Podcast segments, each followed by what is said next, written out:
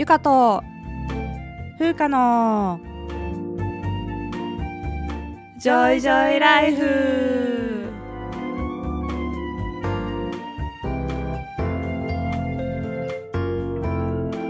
この番組ではゆかとふうかふたりのジョイが日々の暮らしや仕事にまつわる小話などざっくばらんな日常トークをお届けします。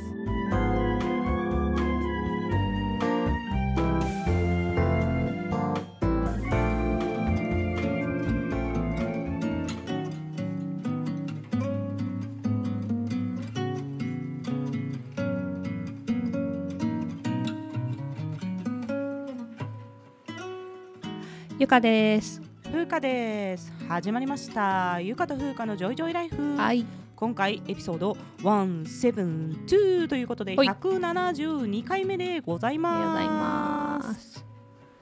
え、実は大阪に引き続き、はい、今回も対面収録なんですよ。え、にしゅうかんぶりだよね、ゆかさん。だから会うのね。そうだね。そうそう。え、じゃあもうこのいっかげつ全部対面収録じゃん。そうなるよ。すごいね。で、その今度会うときは韓国やからね。あ、そうか。そう。わお。にしゅうかんごとに会っているという状態でございます。本当だね。で、前回は大阪の私の自宅で収録しておりましたが、はい、今回はですね、うん、私が珍しく東京に出張の用事がありまして、うんねうんうん、今東中野にある雑談さんで収録をしております。はい。まあ、なんかさ、会うってなると結局すぐ収録考えちゃうね、うん、そうだね。収録できないからってね。そうそうそうそう、すぐその話になるよね。そうなんです、うん、でやっぱ対面やりやすいんですよね。やりやすい、オンラインよりね、ね、うん、そうそうそう、若干早口になるけどね。そうそうそうそう、あの前回とさ前々回のやつ編集しててさ、うん、めっちゃ早口でさ、すっごいすごいオタクトークじゃなかったテーマもオタクだったしさ、喋、ね、り方がオタク喋りだったからさ、でもなんかやってる時はそんな感じなかったんだけど、ね、なんか普通に喋ってる感じやってんけど、ね、やっぱ聞いてみるとやっぱ早いなと思いますよね、うん、早いね。ちょ、気を、気をつけよう。今日はちょっとゆっくりめに喋りたいと思いますなるべく、はいはい、そして、えー、前回雑談に来たのはですね、うん、アラサー女子の人間観察のお二人とのコラボ収録を夏にさせていただいた以来の訪問になったわけなんですが、はい、実はちょっと私がその仕事がある場所からは遠いんですよ、うん、ここ。そうだね、ちょっとねいちじかんよわぐらいかけて東京都内なんですけど、うんうん、来たんですけど、で東京だから他にレコーディングスタジオがないかなと思って、うんうん、いろいろ検索したんだよね、うん、ふたりで ね,、うんねうん、でもね、なかなかポッドキャストに最適化されたスタジオってないんですよ。ないないよね、全然なかったね。う、うん、で楽器練習用のスタジオとか会議室的なスペースってめっちゃたくさんあるんですけど、うんうん、そこだとさ、機材持ってかなきゃいけないじゃないですか、うんうんね、マイクとかパソコンとかね、うんうん、で逆にじゃあマイクもそういうパソコンも借りれるところって探すともうプロ仕様なんですよ、うん、そうだね、もうガチの、ね、で別室があってね、モニタリングしてみたいなね、ほんまになんかあの歌手がボーカルを取るみたいなあと本番のラジオみたいなね、スタジオでだいたいいちじかん数万円するっていうことで、うん、ちょっと我々やるにはお値段も機材もオーバースペックなところがありまして、うん、でここはね、雑田さんは エスディー カードさえ持っていけばマイクもパソコンもいらないっていうことで、そうなんですよ。ポッドキャストの収録には大変おすすめでございます。いや、本当にもう超おすすめですね、うん、だこんなさ、あのなんだっけ、他のさポッドキャスターさんの何ステッカーとかいっぱい置いてあるじゃん。需要すごいあるんだろうなと思ってさ、今増えてきてますからね。あ、そうだね、リスナーさんも増えてきてるし、やる人も ね, ねめっちゃ増えてるでしょう。そうだ、ね、確かに、うん、だからなんかこういうポッドキャストスタジオみたいなのもなんか作ってもいいのかもって思った確かにね副業としてここしかなくないもんここしかない、ね、今ない、うん、だからちょっと大阪は、ね、ないからね、ちょっとやってみようかな大阪でね、そんな感じでこちらはね、はい、バーが併設されていまして、うん、ビールが ね, ね飲めるんですよ。ちょっと後で飲みたいなと思っております、はい そ, はい、そんな導入トークでございましたが、はい、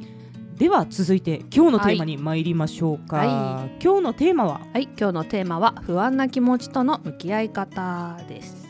ありがとうございます、はい、でこちらリスナーさんから、まあ、ちょっと不安を抱えてますっていうようなメッセージをですね、うん、立て続けにいただいたんですよ ね, ねそうなんですよ。でちょっとそれがきっかけで不安な気持ちとどう向き合ったらいいのかというのを我々なりに考えてみましたので、うん、そちらお届けしたいと思います、はい、ではまずメッセージを紹介してください。はい、じゃあ読みます、はい、ゆかさん、ふうかさん、こんにちは。いつも配信を楽しみにしています。ありがとうございます。年明けから心が痛い出来事が続いていて気持ちが落ち着かないです。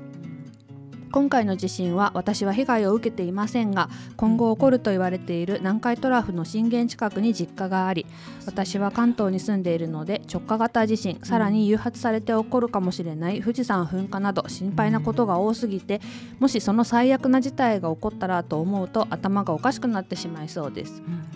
またご存知かわからないのですが、私が見た未来という漫画で描かれているにせんにじゅうごねんしちがつの予言、この日に大災害が起こると言われている、えー、さんてんいちいち を予言した方が著者だそうです、はい、えー、など未来に希望を持てなくなっています。何をしていてもいちねんごは死んでいるのかなと考えてしまいます、うん、予言が当たったら南海トラフが来たらと思うとパニックになります、うん、家族と離れて生活しているので余計不安が募ります、うん、誰かがどうにかできることではないと分かっているものの、この不安な気持ちを誰にも言えずお便りしてしまいましたでいただきました。はい、メッセージありがとうございます。ありがとうございました。南海トラフの震源の近くってことは、うん、きっと関西かねなのかな。うん、うん、そうだね。そうですよね。私も大阪に住んでるので、うんうん、南海トラフはめっちゃ怖いですね。そうだよね。でなんかいつだか エヌエイチケー でなんかね、南海トラフもし来たらみたいなシミュレーションのドラマみたいなのがあった時、なんか梅田まで津波が来るっていうのがあって。もうあそこめちゃくちゃ行くエリアなんですよ。もう梅田しょっちゅう行ってるんで、ああ怖いなと思いましたよ ね, ね自分の家が対策してても出先で被害に遭うっていうことも全然あるので、今回 の, あの石川県の地震ももともとは東京とかに住んでる学生の方が実家に帰省してて、うんうんうんね そ, ね、そこで被災したっていう方もいらっしゃったと思うので、ね、それは確かに不安だと思います、ねうん、でこちら挙げていただいた私が見た未来という漫画、うんうんの作品なんですね、はい、こちら、うん、たつきりょうさんという方の作品 で,、はい、で私検索してみたら文春の記事が出てきたんですけど、うんうん、このたつきさんはせんきゅうひゃくきゅうじゅうきゅうねんに津波の予知夢を見たらしいんですよ、うん、ね、そうらしい。でその予知夢の後になんかにせんじゅういちねんさんがつっていう数字が夢にこうバッと出てきた、うんうんうん、っていうことでなんかそれを漫画に書いたそうなんですね、うんうんうん、で書いたけどご本人はもうそれっきり忘れてたらしいんですよ、うんうんでその さんてんいちいち の地震が起きた後に、うん、読者の方が発見して予想が当たってるっていうことで、うん、後から話題になったっていうことらしいんですよね。でまたその後にも予知夢を見ていて、今度はね、うん、本当の大災難がにせんにじゅうごねんしちがつにやってくるという内容だったらしい、えー、そうなんですよ。私もね実はこの漫画知っててっていうか、東日本大震災の後にこういう漫画があるっていうのは知ってて、うんうん、でちょっと読んでみたかったんだけど、うんうん、なんかねこの当たってるってなってからもう絶版され、うん、絶版だったかな、もう売ってなかったからすごい高騰しちゃっていっさつじゅうまんとかになってたの、はいはいはい、えプレミアになってたんだ。そうそうそう。だけど、まあ、そこのたつきりょうさんがにじゅうなんねんぶりに口を開き、うんうん、再編版みたいな感じで、うんうん、完全版っていう内容にしてなんかこと、うんうん、インタビューとかを付け加えて、はいはいはい、今せんえん台で買えるようになって、ね、そうそうそう普通の値段で買えるようになって、あの Kindle もあって、うんうんうん、ちょっと買ってね読んでみましたよ私。なるほど、うん、どうでした？あなんかすごいと思ったちょっと待って、語彙力なさすぎでしょ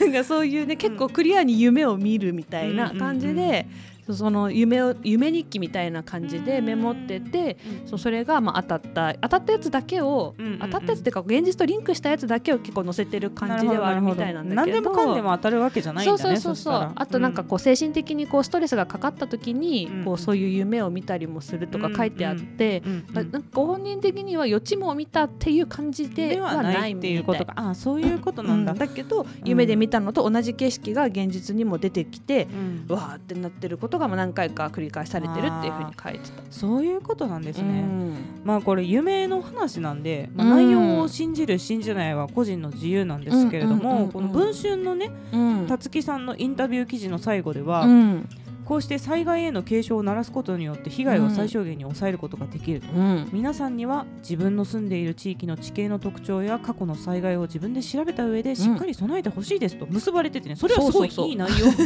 いい内容ですよね。そうそうそうそう、災害対策を啓発しているという内容だったんですね。そうだね、うん、そう同じようなことがね本にも書いてあったよ、うんうんまあでも結局やっぱりできる限りの備えをしてあとは天命に任せるしかないっていう部分ありますよね、うん、そうですね、まあ、これ災害に関わらず人生全般そうですけどね、うん、本当そうだね、うんうん、まあ地震ももちろんそうだし、うん、災害とかさ戦争とかさ、うんまあ、現時点でね実際まあその同じ地球上の上にはそういったことに巻き込まれてる人たちもいるわけなので、うんうんうんまあ、それがいつ自分に降りかかってもおかしくはないし、うんまあ、そうなってしまったらもう受け入れるしかないんだろうなっていう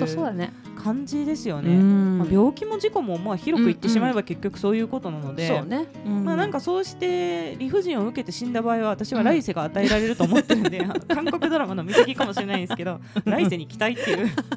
まあなんかそういう感じですねそうね、うん、そう本当に人事を尽くして天命を待つという言葉がありますけど、うん、本当それしかないなと思って、うんうん、私もね大地震やっぱ不安だから、うんうん、最近ね防災ポーチを作りまして持ち歩くことにしてますよ、うんうん、今も思ってますよそうなんだそうでさあさっきもしたけど家で被災するとは限らないじゃん、うん、やっぱ外でね、うん、こう、うん被災する可能性もあるからそのいつ起きてもいいように、うんうん、こう避難の道避難経路、うんうん、逃げ道か、うんうん、を確認してたりとか、うんうん、あとなんかなんとなくね生き残るイメージしてる気合を入れるってことですねもうね生きるぞ生きるぞその防災ポーチは何が入ってるんですか中身はその防災ポーチの中はですねまず簡易トイレ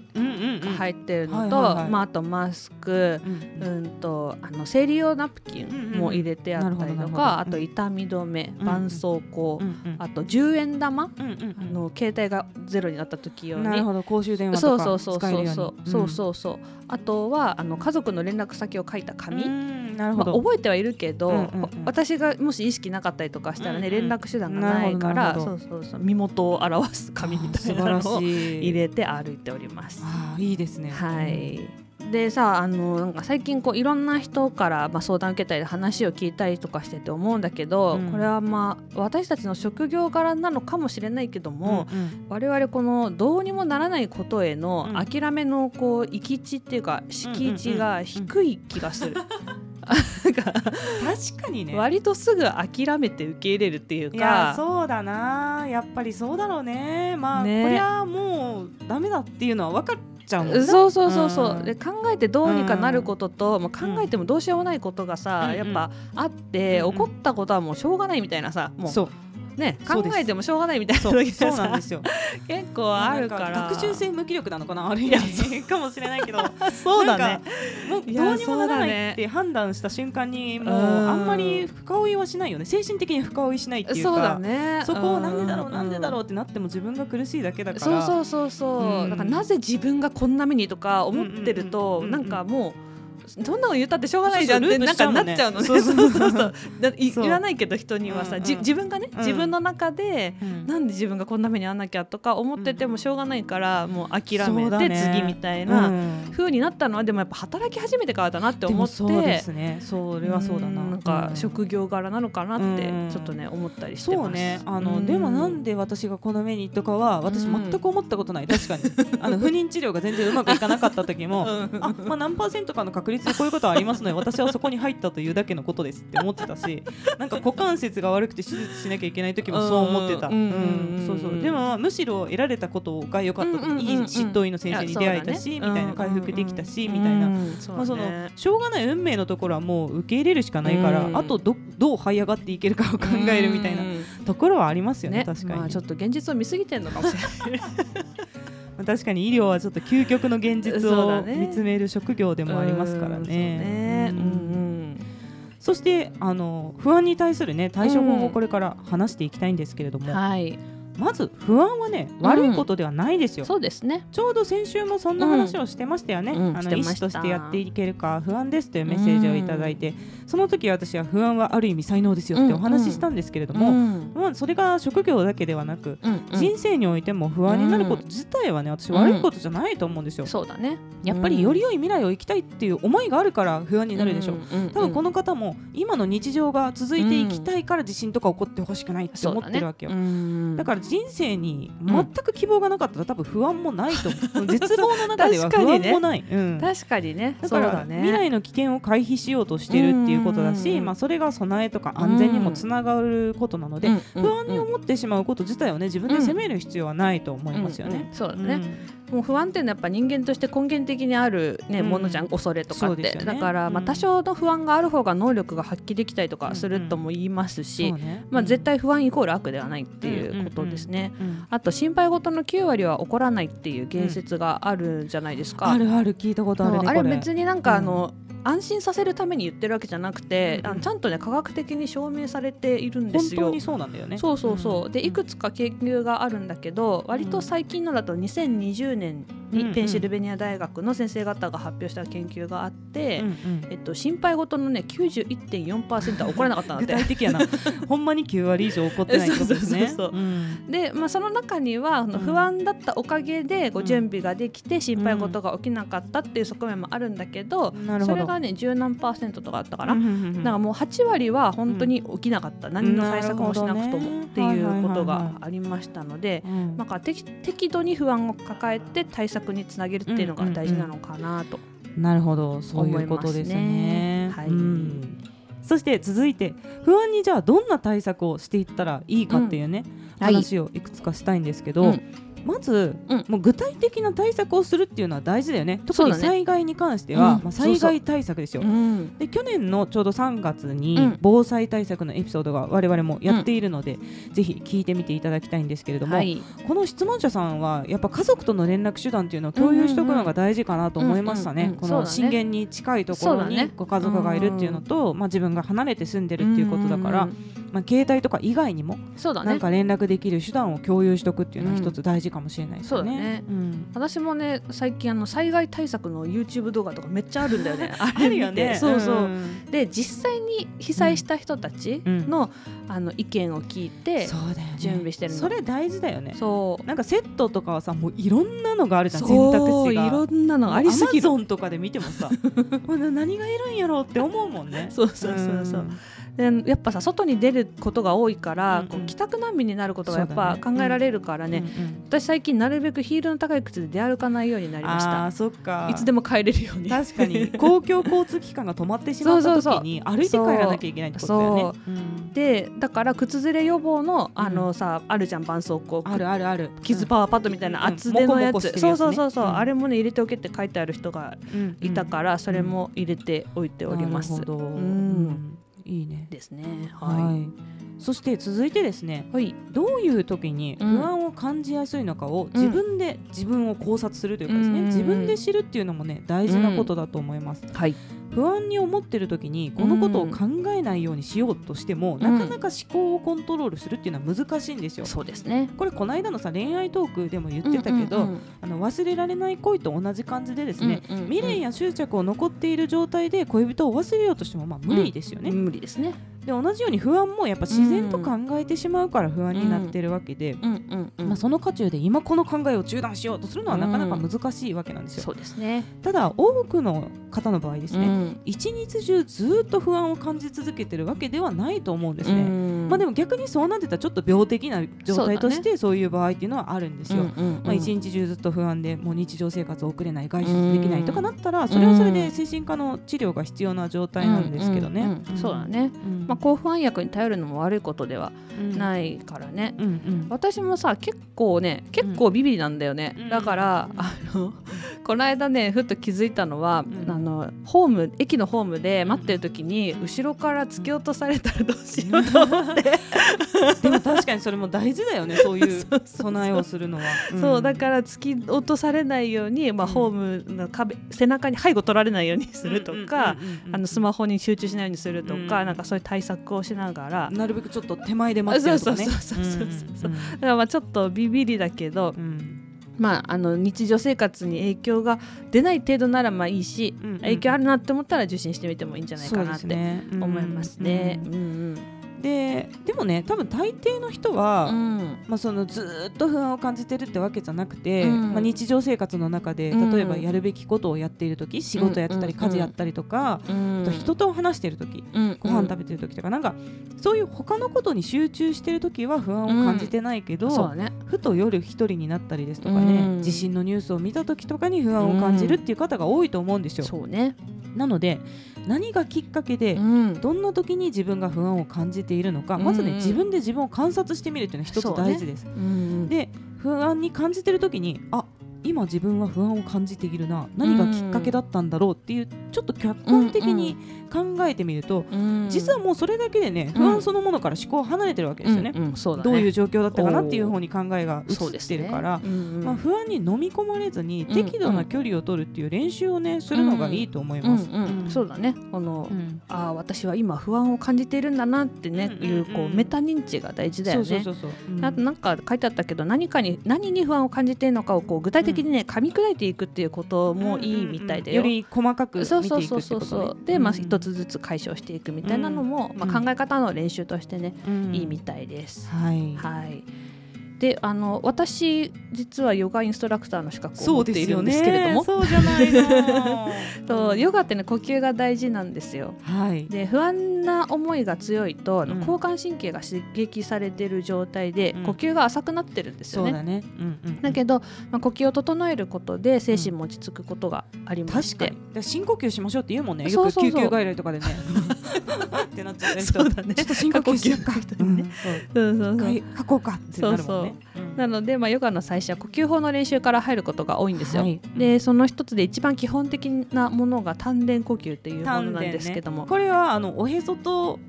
そうおへそのね下にある恥骨とおへその間ぐらいのいっこぶんぐらい下とかよく言うんだけど、うん、あの寝た状態からこうふっと起き上がるときにこう力が入る場所、そこが、まあ、丹田って言うんですけど、そこを意識した呼吸っていうのをやっています、はい、で、まあ、ちょっと今日はその呼吸の導入というか誘導というかをやってみようと思うんですけど、いいですね、うん、さんぷんごふんぐらいかな、なので、まあ、ちょっとお時間のある人は私の声に合わせて、うん、まあ、ぜひやってみていただいて、はい、で、まあ、あの興味ない人とか今時間ないわって人はまあさんぷんごふん飛ばしていただいていいじゃないですか、ね、あのやってみてください。はい、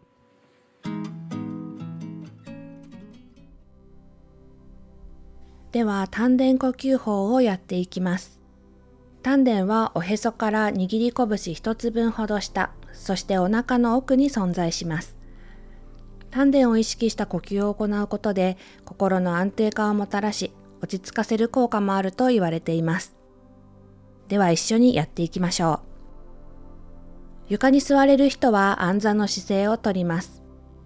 両膝を曲げ、かかとを恥骨の前に並べます。両方の座骨をしっかりと床に下ろし、安定させます。辛い人はブランケットやヨガブロックなどを座骨の下、あるいは膝の下に置いても構いません。椅子に座る人は両足が床につくように軽く足を開いて、膝がきゅうじゅうどになるように座り、座骨をしっかりと座面に下ろします。姿勢が取れたら背骨を一つ一つ積み上げるように伸ばし、頭を高く保ちます。手は膝の上、または手のひらを丹田の場所に当ててもいいです。肩、腕の力を抜いて、優しく目を閉じます。自然に鼻から息を吸って、鼻から息を吐き切ります。もう一度鼻から息を吸って、丹田に集中し、おへその下から息を吐き切っていきましょう。吸う息、鼻腔、気管、胸、へそ、そして丹田へと広がります。吐く息は丹田からへそ、胸、気管、鼻へ抜けていく。吸って呼吸を内側に満たし、最後に丹田を意識して、吐く息、へそ下、胸、喉、鼻。よんカウントで吸います。 いち、に、さん、し、よん で吐きます。 いち、に、さん、よん カウントで吸います。 いち、に、さん、よん で吐きます。 いち、に、さん、し、よん で吸って、に、さん、し、次はちで吐きます。 に、さん、し、ご、ろく、しち、はち、吸っていち、に、さん、よん、吐いていち、に、さん、よん、ご、ろく、なな、はち、そのまま自分のスペースで吐く息長く心がけて繰り返しましょう。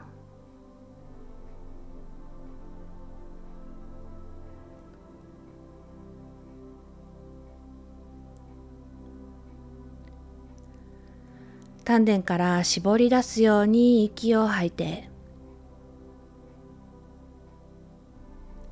吸ってお腹を柔らかく、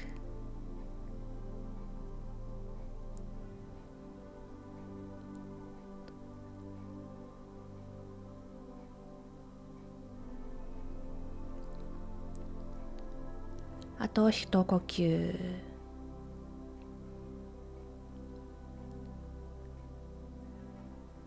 全部吐き切ってエネルギーを集めたら、手を楽な場所に置いて余韻を感じてみましょう。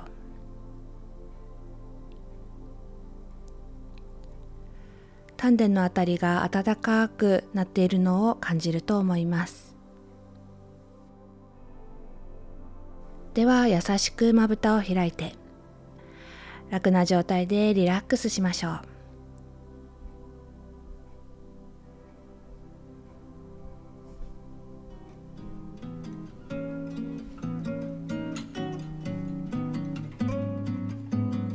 ということで、はい、いかがでしたでしょうか。ありがとうございますあの自分の、ね、呼吸に集中すると、うん、呼吸をコントロールしているって感覚になって、うん、で副交感神経も優位になってすごい落ち着いてくると思いますので、うんうん、ちょっと不安でハーハーしてるなと思ったら、うん、こういう呼吸を意識してみるというのも良いです。ありがとうございました、はい、もうゆうかさんのヨガの、ね、資格が生きた想像になったね。あ、嬉しい。はい、はいそして続いてに通目のお便りもいただいておりますので、はい、こちらも紹介していきましょう。じゃあ、はい、またゆかさんに読んでもらっていい？はい、はい、じゃあまたゆかさんお願いします、はい、じゃあ読みます、うん、ゆかさんふうかさんこんにちは。自称子さんリスナーのものです。いやもう自称じゃなくて大丈夫ですよ。いや本当ありがたいねありがとうございます、はいはいえー、これまで何度かお便りも読んでいただいています。ありがとうございます、はい、今回は少し深刻な悩みになってしまうのですがお二人に聞いていただきたいと思い、うん、メールします、はい、私は現在一人暮らしなのですが実家に住む母にがん疑惑が浮上しました、うん、詳しいことは数日後の検査入院で判明する予定です、うん、でも母の口ぶりではほぼがんで間違いがないようで、うん、ダメだとは分かっていてもインターネットで調べたら結構進行しているみたいなんです、うんうん、えつい数週間前に遊びに来た時はとても元気でよく歩いてよく食べていました、うんうん、そんな母ががんと信じられない気持ちでいっぱいです、うん、母もかなり動揺して弱気になっています。もともと私自身母に対しては少し不思議な距離感があります、うん、言うなれば世界一大好きで世界一大嫌いという感じでした、うんうん、母はネガティブな発言が多く好きあらば父や親職場の人たちの愚痴を言っていました、うん、それを聞かされるのはいつも娘の私で聞くたびにへきへきしていました、うんうん、母からの電話はストレスで出たくなくてでも自信とか自分がかなりストレスを受けることがあったら真っ先に電話する相手は母で、うん、言葉は悪いけど呪縛のような関係だななんて最近は思っていました、うんえー、そんな私の中で大きな存在の母ががんと思うと感情がぐちゃぐちゃで苦しいです、うん、なんと言葉をかけたらいいのか自分はどう振る舞えばいいのか楽しいことをしていてもいいのか感情が渦巻いています、うんうん、家で一人でいるといろいろな感情に押しつぶされそうになります、うん、母のことを思うと涙が止まりません。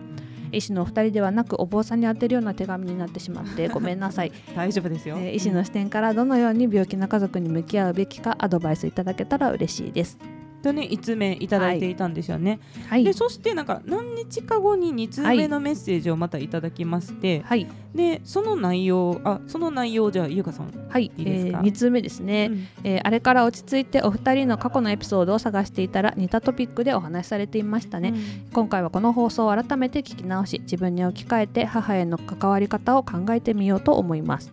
ということでありがとうございます、はい、ちょうどねちょっと前後したんだよねこのそうそうそうそうあのね医師の家族が病気になったらの会を出した日ぐらいにこのメールが来たからねそうそうそうそうだったのそうそうでその回で病気の家族と向き合うっていう話はしたんですけれども、うんうんうんそうね、今回はあの母と娘の距離感っていう話についてちょっとコメントしようかなと思って、はい、うんうん、まあ、母と娘の関係性ってね、時に難しいことがありますよね。そうだね。で、私も母からもうしょっちゅう父の愚痴を聞かされたんですよ。でまたね、それが結構論理的な愚痴なの。そうだでね、なんかいかに私はもう正しくて、いかに父の行動が道義的に間違っているかみたいなのを説明されるみたいな。えー感じて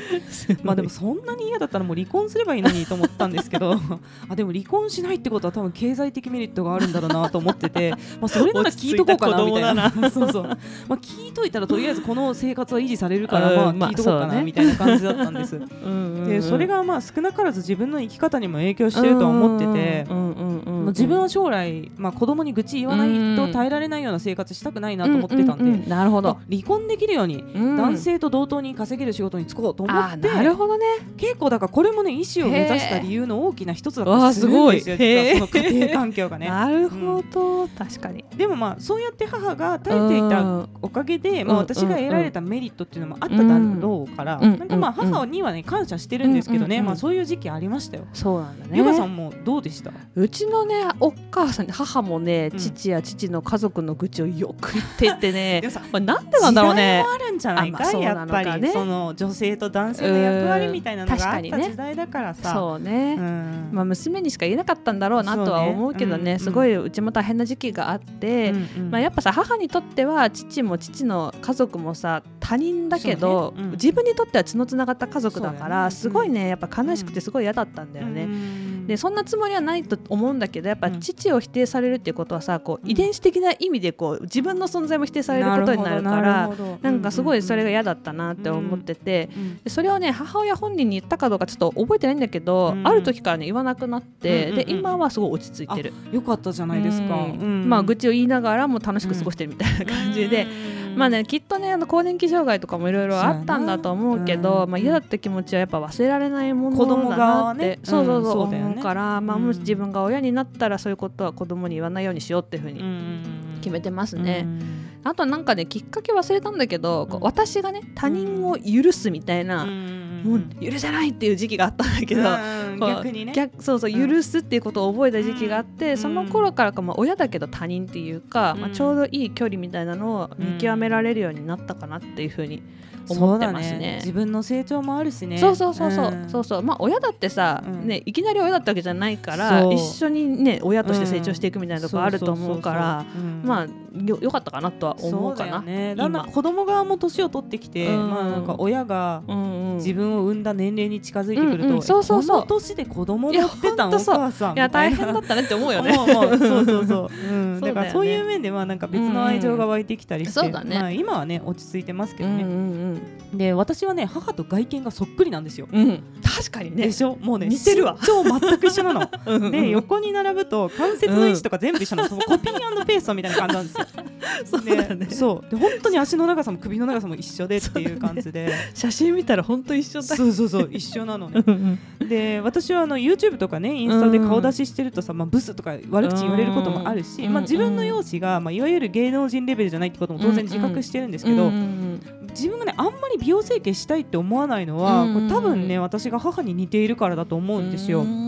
ね、最近特に年を重ねてくると、うんうんうん、鏡に映る自分を見るとね、うん、ふとこう幼かった時の母の顔、うんうんうん、自分が幼かった時の、うんうんうん、見た母の顔を思い出すことがあるの、えー、ちょうどそれぐらいの年齢になってて、そうね、で、でもねその時の思い出がなんか嫌な思い出じゃないのよ、うんうん、怒ってる母の顔じゃなくて思い出すのがこうニコッと微笑んでる顔を思い出してなんか懐かしい気持ちになるから、なんか子供の頃そうやって愚痴ばっかり言われたっていう記憶はあるけど、うんうんうん、そのもう一方でね確かに愛されてたんだなっていうのも感じるんですよね、えー、いい話、うん、だから私はもう私の中にインストールされてる母を愛してるっていう感じなの、だから整形したくないっていうのがあって、うんうん、なんかそういうのもね母とまつわる思い出であったりしますよ、うんう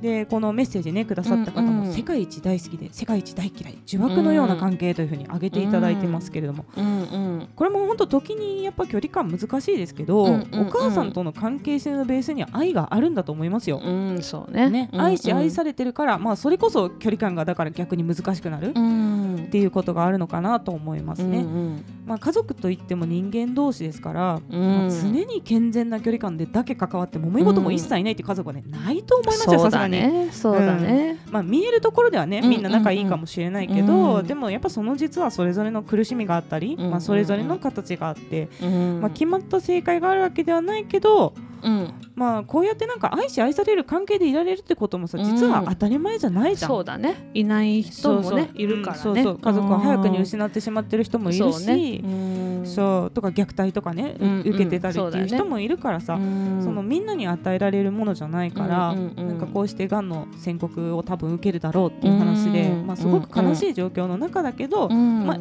授かってる祝福もあるみたいな、うん、ちょっとなんか宗教的な言い方になってるそうそうだから今ある幸せをまあ大切にしつつ、うん、少しずつ感情を整理していけたらいいのかなと思いましたね、うんうん、そうね、うんでこの私さ結構あの YouTube でね岡田斗司夫さんの動画見るの好きなんだよね、うん、あのね私の歌の先生も大好き。えマジ岡田斗司夫さんのラジオを聞きながら寝てるって言ってたそこまでじゃないけど時間ある時見てるんだけどさ、うんうんうん、なんか似たような、ね、相談してる人がいて、うんうんうん、でその岡田さんがねこう大好きと大嫌いって相反するもののように聞こえるけれども、うんうんうん、実は愛してるの反対は無関心だから確かにそうだわ。そうだから、うんまあ、嫌いとか憎しみっていうのは歪んだ愛情の形であって、うんうん、愛情の反対ではないっていう風に言ってたの。いいね。じゃあこれアンチコメントもそうかもしれないよね、うん、ブスとか言われたらえ愛してるっていう言葉に変換して受け止めようかな歪んだ愛情なんでありがとうみたいなそうそう確かになと思って、うん、無関心じゃなだったらさ、ね、もっと、ね、関係がないわけだからいやそうだよすいません話がずれましたけれどもそうだからまあ嫌いである、うん、嫌いって思っちゃうってことはまあ実は愛なんだなと思って、ね、表裏一体なんだろうなって思いますね、うんうん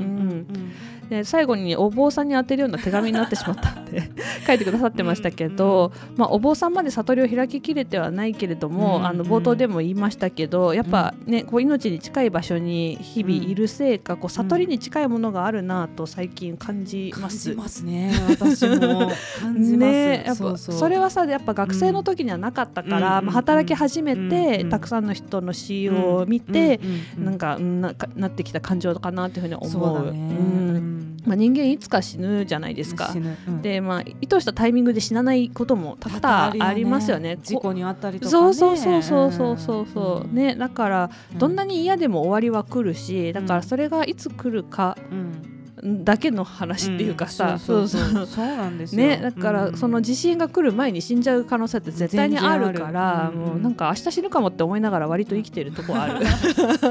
そうなんだよね、うん、難しいよね。いやそうねだからなんか未来があると思ってるから、うん、貯金とかするじゃん。そうだねすごい俗物的な言い方ですけどうんうんうん、うん、これも明日死ぬって分かってたら全額使うでしょかってなるんだけどそうだ、ね、でもそのバランスだよねやっぱり、うん、そうそうそう未来に対しての投資もある程度しつつ、うん、でも今も楽しむ今あるもの、うんうんね、今ある幸せを大事にするっていう視点もやっぱ同時に持っていって、うんうんね、最後は選べないっていうそうね、うん、そう選べないことが多いよね、うんうんうん、そう思います、思います、はいいやそんな感じで、はい、今回あの最後悟りっていうことで終わりましたけれども、まあ、不安との向き合い方について ね, ねいろいろお話ししてきました、はい、そして次回エピソードのひゃくななじゅうさんかいめはえ次回は、うん、女優が口にしないものアゲインはいですということでまたリスナーさんから質問いただいてますのでそちらに答えていきたいと思います、はい、また感想や質問などありましたら ゆか どっと ふうか あっと じーめーる どっと こむ までお願いします、はい、ゆか どっと ふうか あっと じーめーる どっと こむ です、はい、各種リンクが概要欄にあるリンクツリーにまとまっています。匿名で質問などを送りたい方はリンクツリーの中のマシュマロを投げるのリンクからぜひお願いいたします。はいでは今日も聞いていただいてありがとうございました。ありがとうございました。また聞いてください。さようなら。バイバイ。